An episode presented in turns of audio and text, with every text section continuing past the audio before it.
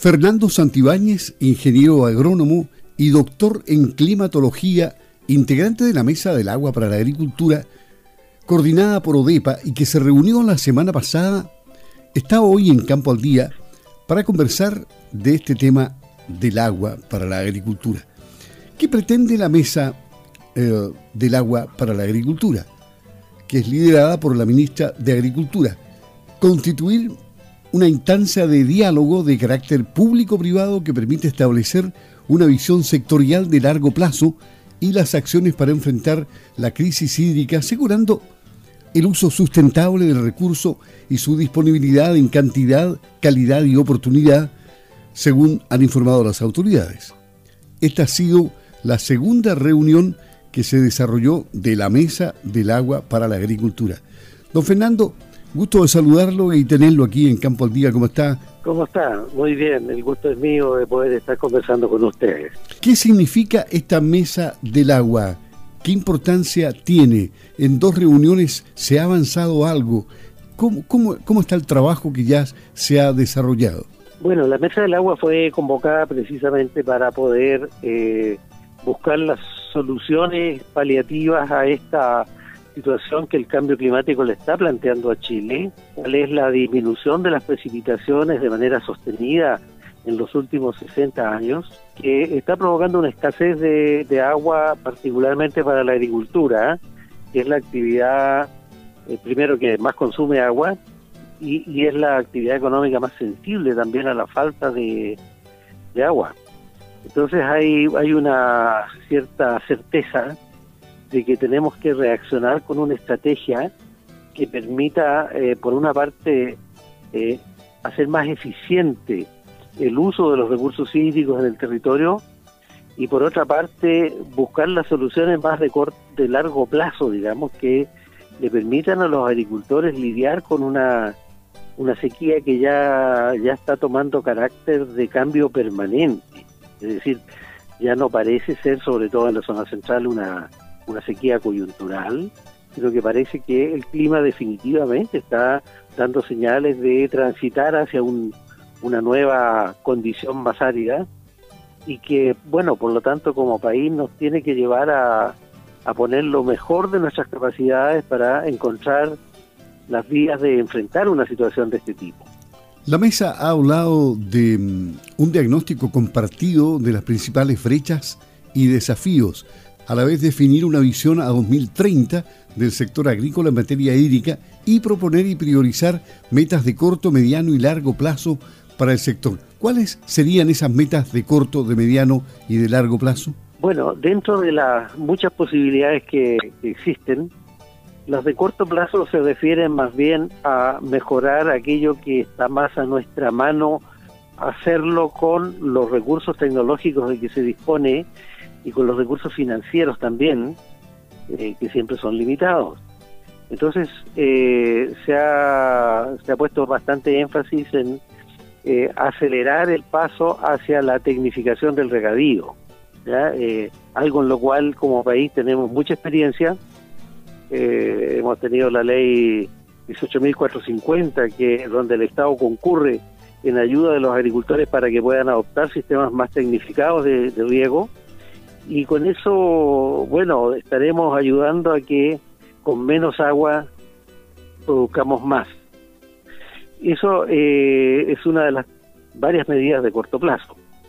Eh, otra otra medida es ayudar a las asociaciones de, agricultores, ¿no es cierto?, a, las juntas de vigilancia, a las asociaciones de canalistas, a, hacer eh, la mejor gestión posible dándole instrumentos que, les permitan a ellos anticipar situaciones críticas en años particularmente más secos y eh, ayudando también con, con toda la tecnología que hay hoy día, ¿no para eh, hacer una, una, una, gestión a nivel de, la, de los canales eh, mucho más tecnificada. En el, en el largo plazo, eh, lo que se está viendo es que se van a requerir inversiones, sin duda, inversiones en obras de regulación hidrológica. No, no vamos a poder dejar de invertir grandes cantidades de, recursos financieros eh, en, ampliar nuestra capacidad de, reservorios de agua, no necesariamente de gran tamaño. Hoy día se habla que eh, hay alternativas como los reservorios de pequeño tamaño y de mediano tamaño, pero repetidos en el territorio en un gran número, de manera que finalmente uno puede ir haciendo una acumulación distribuida de agua en distintos reservorios que pueden ser incluso administrados por grupos eh, de, agricultores locales, de manera local, de manera entonces de eh, asegurar la eh, dotación de agua de riego para la estación crítica. Habla de carreteras hídricas, ¿no es cierto? hay mucho hay, hay mucho por delante que, analizar y ver los pros y los contras de, la, de las acciones que podemos hacer en largo plazo, pero sin duda, sin duda que vienen grandes transformaciones en la agricultura, incluida la, la migración de parte de la agricultura de la zona central y del norte más hacia el sur en busca de una mayor seguridad hídrica. Porque por mucho que el cambio climático haga bajar los, las precipitaciones, de todas maneras, de Biobío al sur siempre vamos a tener una dotación de agua relativamente importante. Sí, pero fíjese que en, el sur es eh, materia de discusión el tema de los derechos de agua, porque se estudia inclusive declarar zona de restricción para las aguas subterráneas del río Bueno, en la región de los ríos, según un reportaje del campo sureño del Mercurio, no sé si lo leyó, las, las solicitudes de derechos de aprovechamiento de aguas subterráneas superarían la oferta hídrica en el Valle Central de, de esta zona, afectando a las regiones de los ríos y los lagos, por lo que la Dirección General de Aguas tiene congeladas las entregas desde el año 2018 y podría recurrir incluso a remates para el volumen disponible. Ahora, los agricultores que ya han realizado inversiones en pozos y en riego piden que se hagan nuevos estudios de los acuíferos, porque la cifra es grande. En la región de los lagos hay 2.375 solicitudes de derecho de aprovechamiento de aguas subterráneas pendientes y en la región de los ríos existen 1.512 solicitudes en la misma condición en el acuífero del río Bueno Medio. Eso, ¿cómo, lo ve usted esto? Claro, lo, que pasa eh, es que eh, todas estas situaciones se producen, la, estas situaciones de falta de agua se producen en la estación, en una estación que dura tres, cuatro meses, ¿no en verano, y tenemos ocho meses en que los ríos, fluyen y fluyen hacia, hacia la desembocadura, depositando enormes cantidades de agua en el mar, ¿ya? Eh, porque son hacia el sur no tenemos ninguna capacidad de regulación hidrológica ninguna. Entonces, eh, si uno mira globalmente las cifras, ya el, río Bueno, el río Valdivia, ¿no es cierto? Eh, la cantidad de agua que fluye en un año completo daría para abastecer absolutamente las necesidades de no solo de la agricultura, también de asegurar el agua potable, ¿no es cierto? Y asegurar el agua para la industria, en fin.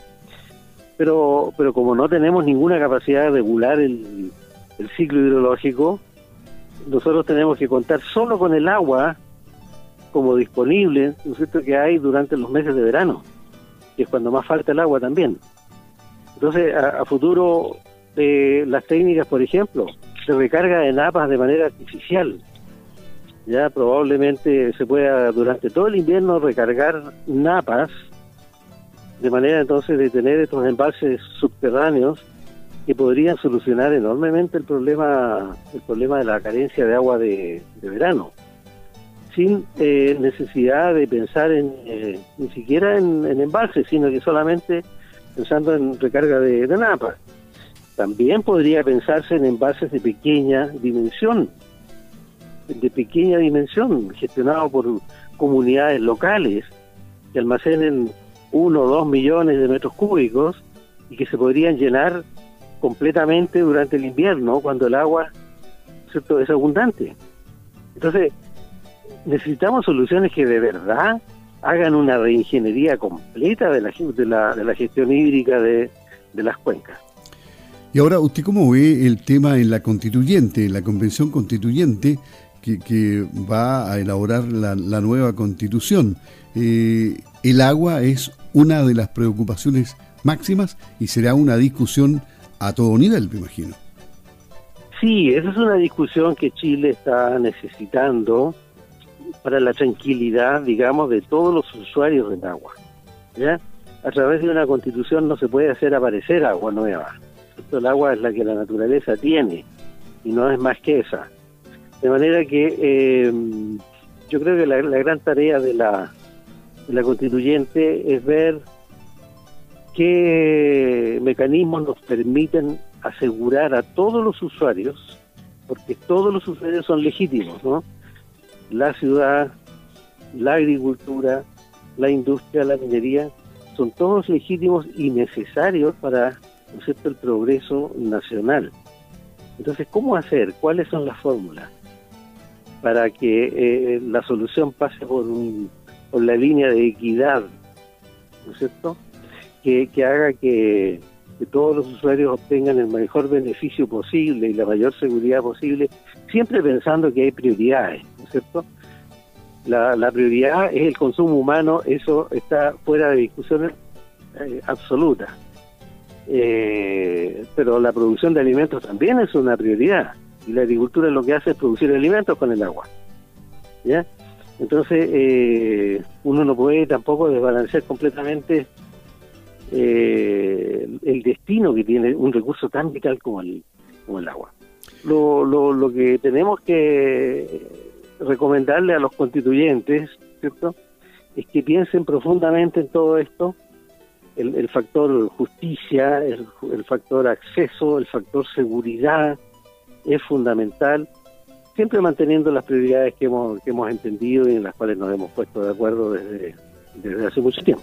Volviendo a lo de la mesa del agua, eh, la hoja de ruta, ¿qué le parece a usted la, hoja de ruta que se fijó luego de la segunda reunión? Bueno, yo creo que es una hoja de ruta bien ambiciosa eh, que, cubre el, más del 90% del espectro de problemas que tenemos en Chile con, con el agua.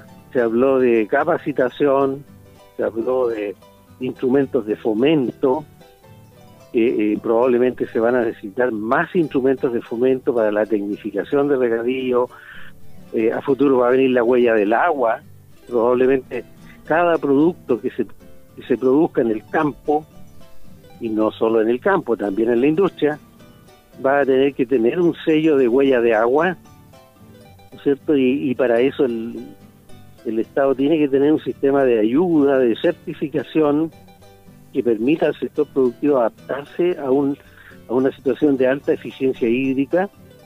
Eh, se ha hablado de tecnificación, de introducir mucho más tecnología en lo que es la gestión de los recursos hídricos y, obviamente que de estudios. O sea, recién hablábamos de que en el río Valdivia, en el río Bueno, probablemente sobre la base del año completo hay agua suficiente pero resulta que nosotros estamos dependiendo del agua solamente de los meses de verano, porque el resto del agua no tenemos ninguna capacidad para aprovecharla, la vemos pasar nada más. Entonces, necesitamos hacer estudios que nos digan hasta dónde nosotros podemos usar aguas que hoy día no estamos usando. Recordemos que los ríos tienen, uno no puede extraer agua de manera indiscriminada, los ríos tienen un caudal ecológico, es decir, cada río esto se debe dejar un caudal mínimo que garantice la conservación de los ecosistemas, ¿no es cierto?, eh, que, a los cuales esa agua sirve.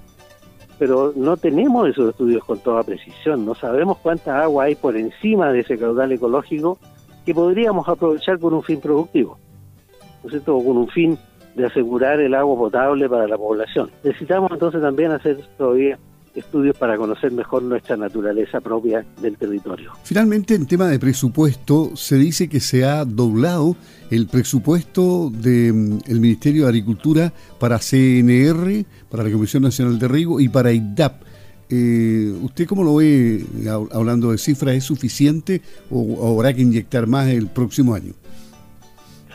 Y claro, ha habido un aumento significativo del, del presupuesto de estas dos entidades, ¿no es cierto? Tanto INDAP como la CNR, pero por la magnitud del problema que enfrentamos, que es toda una reingeniería ¿no es cierto? de la gestión del agua y de una reingeniería de la agricultura, eh, van a ser necesarios todavía más recursos en el futuro.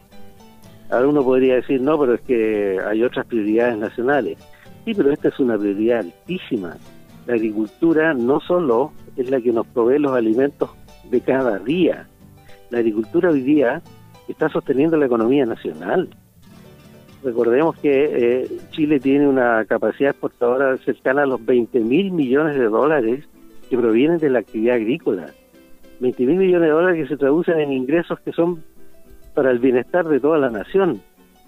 De manera entonces que la agricultura pasó a ser la segunda fuerza exportadora de Chile y por lo tanto un pilar importantísimo de la economía nacional, un pilar que va a seguir creciendo, porque en el futuro el mundo va a seguir teniendo hambre, va a seguir teniendo necesidades de alimentos y, es un mercado asegurado que tenemos nosotros como productores de alimentos. Por lo tanto, eh, no vamos a poder evitar tener que hacer eh, las inversiones que la agricultura está requiriendo. Y finalmente, después de la niña, estamos en año neutro, ¿no? Eh, el resto será seco. ¿Pasaremos a un año con niño? Bueno, eh, no, no hay ninguna señal hoy día de que se esté formando algún niño. hace ya muchos años que no tenemos un fenómeno del niño, es decir, este calentamiento de las aguas del océano, que que producen eh, lluvias frecuentes y abundantes. Eh, no sabemos, no hay posibilidades de anticiparse con más de seis meses a, la conducta que va a tener el océano, pero este año eh, felizmente ya la niña al menos ya no está, ya las aguas frías desaparecieron, se normalizó la temperatura, lo cual está haciendo que las lluvias empezaron a volver primero a, Magallanes, ahora a, los ríos y, los lagos, eh, y así van avanzando hacia el norte. Tenemos una buena esperanza para este año de que las lluvias van a seguir avanzando hacia el norte y que va a terminar, por lo menos el segundo semestre, con una situación pluviométrica eh, ligeramente más normal. Se prevé que puede ser este año todavía deficitario en lluvias, aún aunque no va a ser tan deficitario, eh, esperemos que el próximo año pudiéramos celebrar la llegada de un niño, sería fantástico. Fernando Santibáñez, ingeniero agrónomo y doctor en climatología, integrante de la Mesa del Agua para la Agricultura, conversando aquí en Campo al Día de Radio Sago de Osorno y Puerto Montt. Le agradecemos eh, el haber estado con nosotros, don Fernando, que tenga un buen día. Eh, buen día, muchas gracias, ha sido un agrado.